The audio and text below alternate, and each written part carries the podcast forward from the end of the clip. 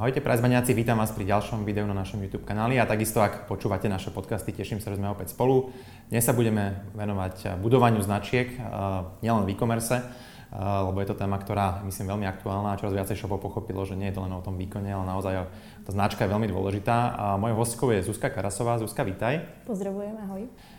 Zuzka je biznis direktorom mediálnej agentúry zameranej na výkon pod názvom Performix, kde majú veľa skúseností práve s brandovými kampaňami na rôznych mediálnych typoch alebo na rôznych oblastiach, tak poďme sa na to spoločne pozrieť na túto tému. Myslím si, že je veľmi, veľmi dôležitá a veľa e-shopov ju často zanedbáva. Tak aká je tvoja skúsenosť možno s e-shopmi, lebo naozaj historicky veľmi veľa z nich vyrastlo na performance marketingu, na Google Ads a na všetkých možných výkonnostných formátoch. A aký je tvoj na to, že, že, že prečo vôbec budovať značku v e-shope dôležité a ako možno k tomu celému pristúpiť a kde sa to všade vlastne v tom biznise prejavuje tá značka? Uh-huh.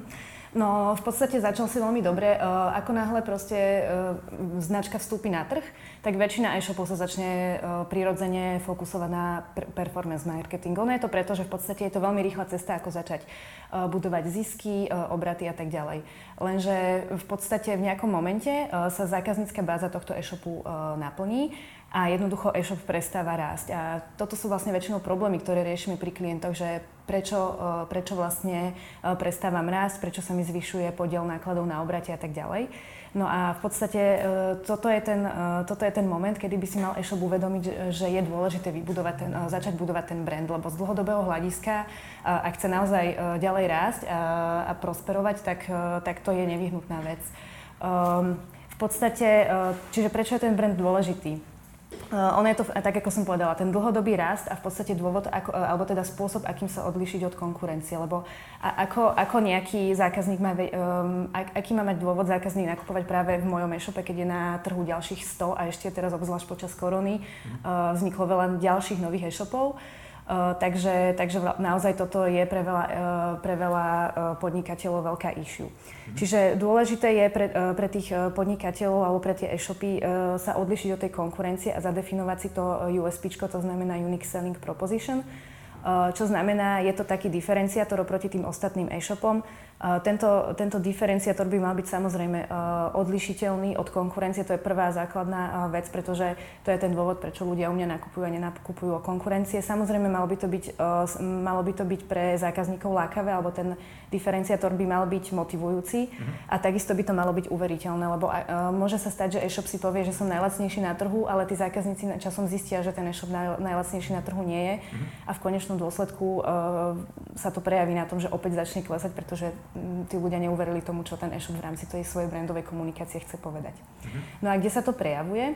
Uh, je to v podstate, uh, v podstate, ako som už aj spomínala, ten podiel nákladov na obrate, uh, ten nám začne s časom stúpať, pretože už, už je oveľa ťažšie získať ďalšieho nového zákazníka. To znamená, že musím vynaložiť oveľa viac finančných prostriedkov, aby som si zvýšil obraty. Začne sa mi to prejavovať v stagnujúcom alebo klesajúcom direct trafiku.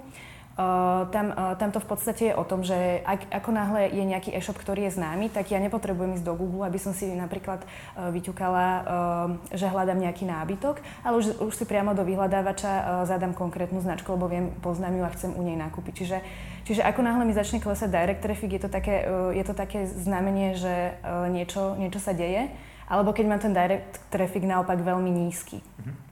No a potom samozrejme sa to, sa to prejavuje v, keď mám e, brandovú, e, brandové kľúčové slova, tak vyhľadávanosť brandových kľúčových slov je veľmi nízka, lebo logicky, ak ľudia značku nepoznajú, tak ju podľa brandu nevyhľadávajú, ale skôr vyhľadávajú všeobecne. No a potom máme takisto mediálne ukazovatele ako konverzná miera obchodu, e, preklikovosť a podobne. Tuto to môže byť ovplyvnené brandom, ale takisto nemusí. Ono, ten brand je tam určitým faktorom, lebo pokiaľ naozaj napríklad mám kreatívu nejakého brandu, ktorého nepoznám, tak prirodzene na ňu asi menej kliknem ako na brand, ktorý poznám.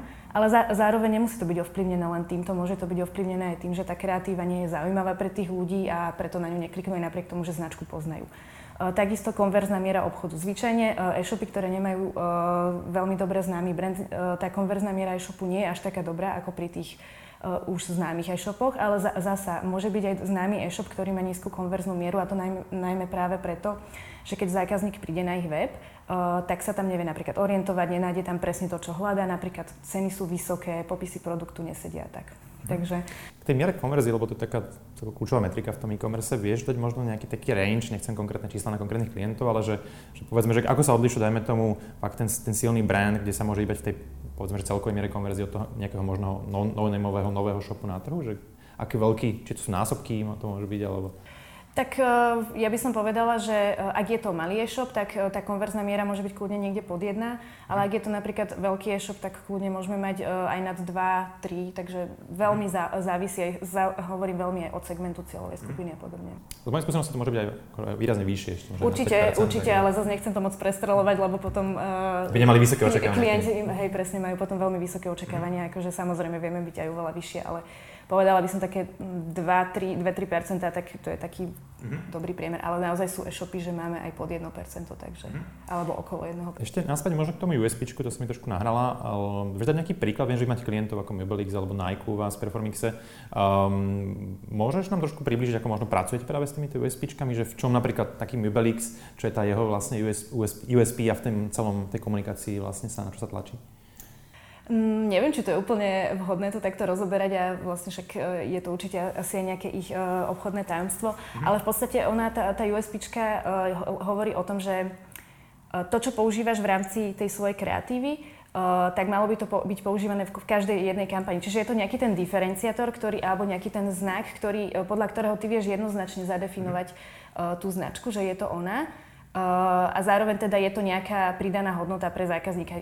Vymyslím si napríklad e, nejaké Volvo, má bezpečnosť, hej, a túto svoju bezpečnosť komunikuje v rámci, e, v rámci každej svojej kampane. Mhm. Ale zároveň, e, zároveň určite teda je tam aj nejaký diferenciátor v podobe loga, možno nejakého, nejakého spôsobu komunikácie a tak ďalej. Taká Alza napríklad, tam, tak tam akože tam, e, tam ten e, fokus alebo ta, ten diferenciátor je asi to, že naozaj na tom e-shope nájdeš úplne všetko. Mm-hmm. a myslím si, že celkovo aj tie služby, ktoré ten e-shop ponúka. Mm-hmm. A ten, ten diferenciátor a to, cez čo to ako keby prejavujú alebo ukazujú, je práve napríklad ten alzáčik, ktorý proste mm-hmm. uh, ti, ti proste vystupuje v každej jednej kampani a, a, je, a jednoducho dáva ti teda najavo, že, že tam nakúpiš na tom e-shope naozaj všetko a stále ti ako keby o tomto rozpráva. Samozrejme využívajú ho potom aj v rámci salesovej a výpredajovej komunikácie, ale, ale teda je prítomný všade a, tá, a ten diferenciátor alebo to, čím sa ten e-shop ako keby uh, prejavuje alebo to, čo chce ľuďom povedať, je to, že naozaj u nás nájdete takmer všetko. Však to je ale taká iba taký brainstorming. Uh, veľakrát možno už tí majiteľ tých firiem, ktorí komunikujú dlhodobo jeden koncept, majú možno už pocit, že už to je otrepané, už to všetci mm. videli, že už to vlastne nie je zaujímavé. Ako by si k tomuto odporúčal možno ty prístup z marketerky, že, že kedy vlastne viem, že už naozaj je čas možno vymyslieť nový koncept, zmeniť trošku tú komunikáciu, alebo a kedy vlastne naopak viem, že možno že aj 2, 3, 4, 5 rokov viem komunikovať plus minus veľmi podobné veci a stále to funguje. Že na čo sa mám vlastne zamerať pri tej analýze? Uh, tak väčšina tých väčších e-shopov a marketerov to sleduje cez spontánnu znalosť značky. Čiže ak vidím, že tá spontánna znalosť značky uh, stále stúpa, alebo možno, a samozrejme treba rátať s tým, že ak už som v nejakej na nejakej úrovni, uh, tak, uh, tak tá znalosť bude stúpať oveľa pomalšie, pretože už je oveľa ťažšie ako keby získať toho ďalšieho nového zákazníka. Ale ak tá spontánna znalosť povedzme neklesá, ak vidím uh, v rámci tých parametrov, ako je páčivosť reklamy, že tá reklama je stále ako, ako keby pre tých ľudí zaujímavá, tak Myslím si, že, e, že ten dôvod meniť koncept nie je. Samozrejme, môže, môže prísť e, dôvod iný, a to napríklad, že e-shop sa chce zamerať na úplne inú cieľovú skupinu, začne predávať úplne iný typ mm. produktov, tak v tom prípade samozrejme treba zvážiť tú novú USP, Uh, a tým pádom vlastne na to nadviazať aj nový komunikačný koncept. Ale pokiaľ sa v rámci e-shopu nič nemení a vlastne stále sa bavíme len o tých istých ľuďoch eh, a, a teda stále rovnaké cieľové skupiny a rovnakom portfóliu, tak pokiaľ tieto parametre sú stále dobré, tak mm-hmm. nie je ako keby dôvod meniť ten koncept. Ale áno, je to, je to zvyk, že naozaj tá, tá reklama časom dosiahne tak, tzv. wear out efekt a, a treba potom začať rozmýšľať nad tým, že mm-hmm vy, vymyslieť iný koncept. Možno, že pri tom diferenciátori stále zostať, len ho um, ako keby ukázať tým ľuďom inak. A ešte k tej, prepáč, k tej znalosti značky, teda um, pre vás to je asi samozrejme, možno pre tých e-shopárov to nie je úplne bežné nejak si ju analyzovať, zisťovať a robiť nejaké výskumy, na, prieskumy. Ako, čo by som možno odporúčal menším stredným shopom, že ako vôbec zistiť, že ako som na tom s tou značkou, či stačí sa fakt pozrieť do Analyticsu, do search konzoly a sledovať tie brandové frázy a vôbec nejakú tú, tie, tie brandové ako hľadanosti, alebo, alebo naozaj odporúčaš možno nechať si realizovať možno nejaký platený proste prieskum, že ako by si to uchopila, keby si chcel zistiť vôbec, ako si na to. Áno, áno, presne dobre si mi nahral. Väčšina už e, nejakých väčších, stredne veľkých firiem si práve zaplatí tieto prieskumy, lebo Často sa stáva, že my ako agentúra povieme klientovi, že pozrite, dosiahli ste nejaký strop v rámci toho, čo viete získať cez performance marketing a musíte začať budovať brand, lebo ho máte naozaj veľmi nízky. Ja neviem, zdôvodníme im to práve cez tieto parametre, o ktorých sme sa bavili, ako je direct traffic, brandová vyhľadávanosť, ale ten klient stále ako keby nemá tú dôveru alebo nechce, nechce tomu veriť, že je to len tým. Takže naozaj odporúčam, že urobiť si, uh, urobiť si, zaplatiť si nejaký jednorazový prieskum, kde naozaj značka zistí, ako je na tom uh, oproti ostatným značkám a, a tam vlastne potom je ten dôvod a teda ten podnet, že poďme budovať tú značku. Uh, sú na to rôzne agentúry. Uh, čo ma tak napadá, sú napríklad agentúry TNS, GF, GFK alebo Milward Brown, ale uh, taký rýchly prieskum, pokiaľ firma nemá ešte toľko peňazí, vie samozrejme si urobiť aj sama cez nejaký rýchly internetový prieskum. Tam samozrejme treba počítať s tým, že to nebude nejaká reprezentatívna vzorka, ale minimálne nejaký rýchly prehľad o tom, ako je tá značka vnímaná mm. tak e, určite jej to dá. No a samozrejme mediálne, digitálne alebo aj kreatívne agentúry s týmto vedia pomôcť v prípade, mm. že klient sa nechce ešte obrátiť na takú naozaj prieskumnú agentúru. Koľko orientačne stojí takéto prieskumy? Fú, no úprimne, e, úprimne, úprimne my uh, tieto prieskumy neplatíme, čiže ja vôbec netuším. Uh, akože tieto prieskumy si zvyčajne platí klient, ale ak myslíš ako u nás v agentúre, mm Uh, tak uh, to je naozaj veľmi ťažko odhadnúť, pretože tam to záleží od veľkosti vzorky, uh, od produktového portfólia a tak ďalej, mhm. čiže čase prieskumu. Takže naozaj toto by som mhm. nerada paušalizovala. Dobre, a keby som teda chcel si ho urobiť naozaj, že nejak vo vlastnej režii dajme tomu ten prieskum, tak ako ho vlastne urobiť, aby naozaj tá vzorka bola nejakým spôsobom, som povedal, že objektívna, ale proste aby to dá, mm. malo nejakú, nejaký, nejakú výpovednú hodnotu vôbec ten, tie výsledky? Uh, No, ako musím povedať úprimne, že nie som uh, veľmi akože človek, ktorý robí prieskumy, takže ťažko sa mi uh, k tomuto vyjadruje, ale uh, na to, aby bola vzorka um, reprezentatívna, tak určite sa netreba zamerať iba na svojich klientov, ale treba sa zaoberať, za, zamerať všeobecne proste na širokú škálu ľudí.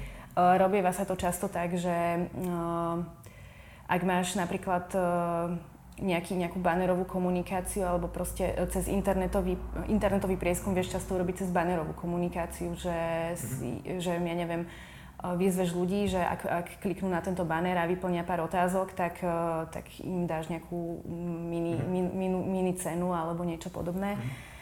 Ale, ale akože v tomto nie som až taký odborník, okay. priznám sa tak, že vôbec ti k tomuto neviem povedať bližšie detaily, ale určite sa to dá a my ako agentúra máme na to zvlášť oddelenie, ktoré keby v, v prípade potreby toto celé vie zabezpečiť. Mm-hmm. Ešte k tej uh, značke, že je podľa teba každá značka vhodná na vôbec, alebo pripravená na nejakú fakt, že výraznejšiu marketingovú podporu, alebo stáva sa vám aj to, že proste poviete klientovi, že vaša značka sama o sebe, ako je navrhnutá, či už ten, ten názov, alebo veľká ríša je ten problém historicky kvôli SEO, boli rôzne také generické domeny typu pneumatiky SK, hodinky SK. Uh, aký máš na toto názor, že um, dá sa z domeny v takéto veľmi generické platbe urobiť silný brand? Poviem príklad hodinky SK. Uh, určite, uh, ja si myslím, že určite áno, lebo aj keď je to len hodinky SK, tak tí ľudia by mali vedieť, prečo na ten e-shop uh, idú a prečo, prečo vlastne by mali cez ten e-shop nakúpiť. Čiže určite sa to dá. To, že je to generický názov, áno. Tam už potom naozaj ten, difer, uh, ten spôsob, akým ako keby ukážem ten diferenciátor, uh, diferenciátor ľuďom je iný, čiže určite to nebude cez, nejaký, uh, cez, nejaký, um, cez nejaké logo, ale skôr to bude možno cez práve nejakú postavu, farbu a tak ďalej, ale určite sa to dá, lebo ľudia musia vždy vedieť, čom je ten môj e-shop lepší oproti tým ostatným. Akože áno, samozrejme ten e-shop bude mať nejakú tú, nejaký ten trafik a nejaké tie obraty stále, lebo ľudia tam prídu aj prirodzene tým, že áno, hľadám hodinky, tak niektorí ľudia naozaj fungujú tak, že si zadám www.hodinky.sk a a nakúpim. Mm-hmm. Ale, ale, ale ak je to človek, ktorý proste porovnáva ceny, ktorý proste si, si dá záležať na tom, alebo teda má nejaké, ja neviem, priority v zmysle, že chcem rýchlu, e, rýchlu dopravu alebo proste dobrý servis, mm-hmm. tak tam nakoniec nenakúpi, lebo ten brand nepozná, nevie, v čom je výnimočný a tým pádom nakúpi niekde inde. Čiže mm-hmm Áno, je to, je to trošku možno iný spôsob, ale mhm. určite treba aj pri takýchto. Ja. Možno skôr naražame na také historické prípady, napríklad uh, Parfums, ktorý brandoval Notino, je, že tam viem, že bol problém, že napríklad veľakrát možno tie kampane potom skončia možno konkurentov, keď máš veľmi podobnú, znač, uh, veľmi podobnú domenu. Uh-huh. Poviem príklad, že Parfums versus Parfums. Áno, áno, bol taký, taký nitranský e-shop a že Skôr vidím ako v e-shopoch taký trend, ako naozaj sa rebrandovať na niečo veľmi unikátne, niečo nezameniteľné, lebo historicky boli na tých SEO brandoch, nazvem to, a teraz v podstate viac akože idú do tých unikátnych, nejakých možno abstraktnejších výrazov. Tak, som Áno, je, je, to pre, je to presne preto to, lebo uh, je, ako treba sa nejakým spôsobom vymedziť, hej. Čiže to, toto všeobecné, áno, presne, fungovalo to na SEO a tak ďalej, ale, ale nestačí to. Tie značky pochopili, aj to Notino napríklad, hej, rebrandovalo a v podstate uh, oni, oni to určite spravili aj preto, že chceli rozširovať, dajme, dajme tomu svoje portfólio, že už tam mhm. nemali len tie parfémy, ale už tam mali aj kozmetiku a tak ďalej. A už, už ten názov samotný ich veľmi obmedzoval v tom, uh, v tom biznise. Mhm. Takže... Dobre, poďme trošku teda ďalej sa posunúť. Podľa čoho, podľa vašich skúseností nastavujete vôbec tú, tú celkovú stratégiu? Keď za vami príde možno nový klient, že od čo to závisí, aký je celý ten proces, odá možno až po tie výstupy nejaké mediálne. A um, čo všetko vlastne to vstupuje do toho procesu? Uh-huh. No v podstate ten proces by mal v ideálnom prípade začať tým, že firma je si vedomá svojho dlhodobého cieľa, ktorý by mal byť stanovený na 10 až 25 rokov. Napríklad dobrý príklad je taký, že počítač do každej domácnosti, hej, to je taký nejaký veľmi dlhodobý cieľ. Následne by mala mať firma zadefinované svoje poslanie, čiže to, prečo som tu, na tom trhu a prečo by vlastne ako tí ľudia ma mali kupovať. No a z toho, potom, z toho sa potom odvedzujú, odvedzujú tieto diferenciátory oproti konkurencii. To je už tá spomínaná Unique Selling Proposition. No a až keď toto celé má e-shop zadefinované, spolu samozrejme s cieľovou skupinou, ktorú chce zasiahnuť na základe svojho ideálneho zákazníka, tak až následne sa začína najskôr vytvárať komunikačný koncept. Uh, to znamená, že vlastne kreatíva, do ktorej sa pretaví to, uh, ten diferenciátor. Mm. A keď až toto všetko je hotové, až vtedy sa začína vytvárať mediálna stratégia, čo je vlastne naša úloha v, teda v tom celom procese. No a od čo závisí mediálna stratégia? Samozrejme v prvom rade od budžetu. Ak mám budžet 20 tisíc eur, určite nebudem klientovi odporúčať ani v v prípade mediálnej stratégie zvažovať napríklad zapojenie televízie, ale vyberiem si nejaké iné relevantnejšie médium, kde viem, kde viem vytvoriť relevantný zásah. Potom je to samozrejme cieľová skupina a timing. Od cieľovej skupiny závisí to, aké, aký mediatyp zvolíme. Hej, ak mám napríklad mladšiu cieľovú skupinu, tak, tak budem určite voliť internet a možno interaktívnejšie formáty. Naopak, ak mám staršiu cieľovú skupinu, tak, mm, tak by som išla skôr do štandardnejších formátov a štandardnejších médií. Ale samozrejme nie je to pravidlo, lebo závisí aj od toho, o aký produkt ide. Mhm. No a potom samozrejme netreba zabúdať na konkurenciu, čiže treba sa určite pozrieť na to, čo robí konkurencia v danom segmente a, a určite, určite to brať do úvahy, pretože ono je dokázané a existujú na to aj rôzne vzorce, že čím silnejší máš share of voice, to znamená podiel v rámci komunikácie v nejakom segmente, tým viac rastieš na spontánnej znalosti značky, je tam tá priama úmera. Čiže čím, viac, čím vyšší share of voice, tým vyššia mm. spontánna znalosť. Samozrejme, nie je to tak, že ak zvýšim o 1 percentuálny bod share of voice, tak narastiem aj o 1 percentuálny bod znalosti značky, ale existuje na to vzorec a je tam tá priama úmera. Mm. Čiže na základe tohto je uh, veľmi dôležité vedieť aj to, že čo robí tá konkurencia. Samozrejme sú mediatypy, ktoré na Slovensku nie sú monitorované ako zrovna napríklad spomínaný digitál, ale uh, určite sa to dá nejakým spôsobom zistiť aspoň odhadom. Mm-hmm. Jasné. Dobre, a teraz prakticky, ak by si mala napríklad e-shop, ktorý má budget fakt, nazvem to, že symbolicky, poviem príklad 1000 eur mesačne, mám mhm. na marketing, mm-hmm. PR, Mám potom e možno z 10 000 eur mesačne, mám 100 000 eur mesačne. Že ako by sa vlastne odlišovala stratégia, vôbec výber tých mediatypov a celkovo nastavenie tých, mm-hmm. tej komunikácie? Uh, tak ten proces, uh, ktorý som spomínala predtým, že ako by to celé malo fungovať, by mal byť zachovaný, pretože či je to e-shop, ktorý má uh, budget 10 tisíc, 100 tisíc alebo milión, stále ten e-shop by mal vedieť, prečo tu je, čo je jeho, jeho konkurenčná výhoda a tak ďalej. Čiže v tomto by sa to neodlišovalo vôbec. Odlišovalo by sa, iba, sa to iba v tom, že by som napríklad pri tých e-shopoch s nižším budžetom zvažovala menší počet mediatypov a skôr by som išla ako keby možno nie až na takú veľkú masu, ale e, tú cieľovku ako keby rozširovala postupne. Čiže by som začala ako, ako keby viac získavať ľudí z tej mojej úzkej cieľovej skupiny a postupne išla viac na tú masu, keď bude mať ten mhm. väčší budget. Čiže je to v podstate len o tom, že by som zvolila menší, e, menší počet mediatypov a ten zásah by bol samozrejme oveľa, oveľa menší, mhm. keďže idem na menší, menší segment. Ešte uh, moje také pozorovanie z e-commerce je také, že veľmi málo e-shopov využíva vôbec offline nejaké možnosti komunikácie mm-hmm. v rámci teda ich marketingu a PR. Uh, je to podľa chyba, že to nerobia? Zase záleží od cieľov, ale určite áno, napríklad máme aj dobré príklady, ako, ako je asi najznámejší aktuálne, možno, alebo teda z poslednej doby celkom známy Dedoles, ktorý mhm. proste veľmi stavil na televíznu komunikáciu a vidíme tie efekty, keď sa pozrieme aj na obraty a tak ďalej, že tam uh-huh. oni extrémne vystrelili. Čiže áno, určite určite sa netreba zameriavať len na online vzhľadom, vzhľadom na to, že som e-shop, tak si myslím, že online je ten jediný spôsob, ako zasiahnem svojich ľudí, ale ale treba sa zameriať naozaj aj na široko zásahové a masové mediatypy, ako je napríklad televízia, e, rádio, outdoor a podobne. Čiže, e, čiže toto je možno trošku, nepovedala by som to, že chyba, ale možno, že škoda, že tie, že tie e-shopy e, to nerobia, hej, lebo ten Diedoles je naozaj krásny príklad Alza, hej, proste obrovská masívna televízna kampaň, ale v tých znalostných parametroch a v tých obratoch sa to v konečnom dôsledku naozaj prejavilo. Takže mm-hmm. Uh, treba, treba tam brať do úvahy to, že každý mediatyp má úplne inú úlohu. Uh, keď mám online, tak viem samozrejme špecifickejšie cieliť, viem zasiahnuť presne cieľovú skupinu podľa, uh, podľa správania, podľa nákupného zámeru a podobne, mhm. ale zase ale zas neurobím tam určite až taký masový zásah, ako napríklad nám spraví televízia. Áno, ja viem, že Hovorí sa, že televízia uh, už je zastaralé médium a tak ďalej. Áno, tá um, sledovanosť v určitých cieľových skupinách vekových uh, klesá, ale stále tú úlohu tej masovosti tu tá televízia má stále najväčšiu v rámci toho celého media mixu, čiže určite ju netreba opomínať. Samozrejme, záleží od budžetu. Ten televízia nie je lacný, lacný mediatyp z pohľadu investovaného budžetu, ale keď sa to preráta na jednotku zásahu, tak je to jeden z najlacnejších mediatypov. Mhm.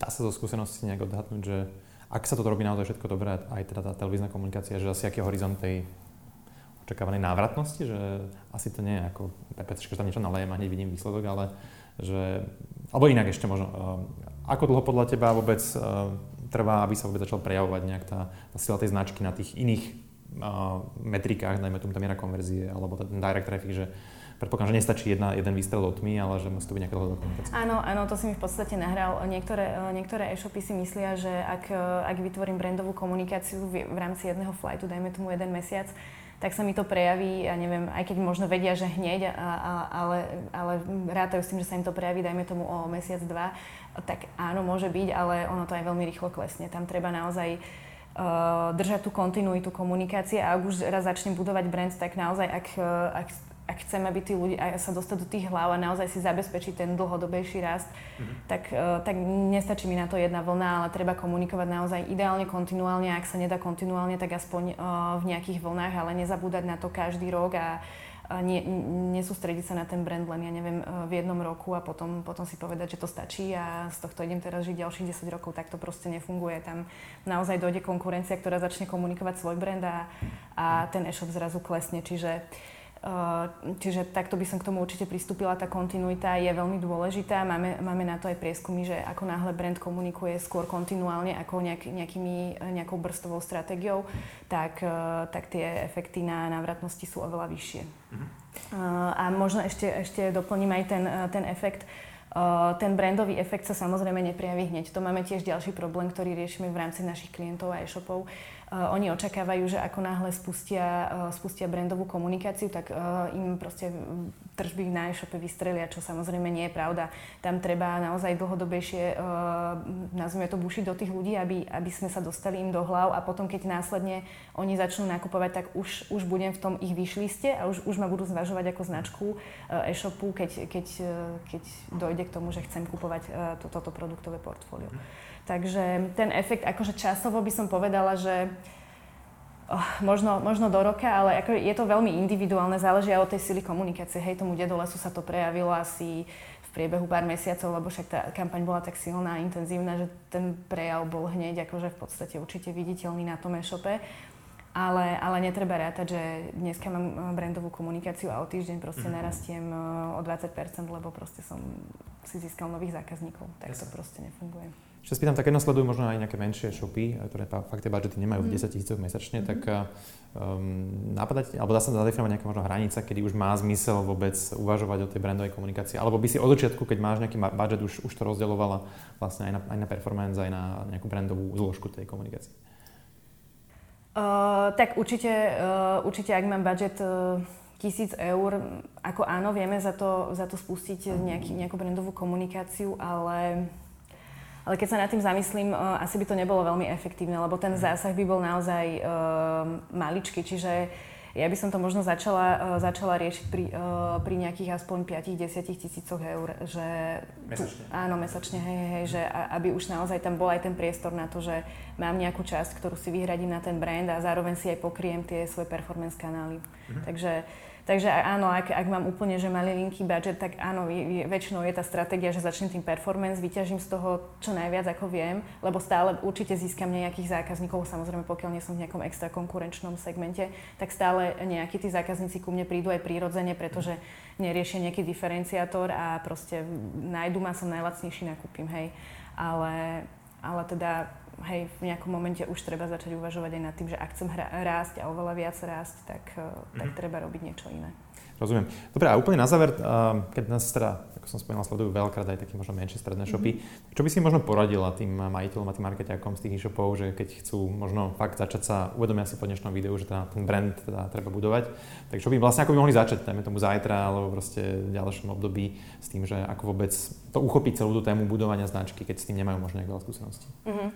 No takto, v prvom rade je dôležité si vôbec uvedomiť, tak ako si povedal, že treba ten brand budovať, že naozaj tie, uh, tie krátkodobé, uh, ja neviem, či už predajné akcie, alebo teda vo všeobecnosti možno ten, uh, ten long-termový výkonnostný marketing je len veľmi krátkozraký a z dlhodobého hľadiska im nezabezpečí ten rast.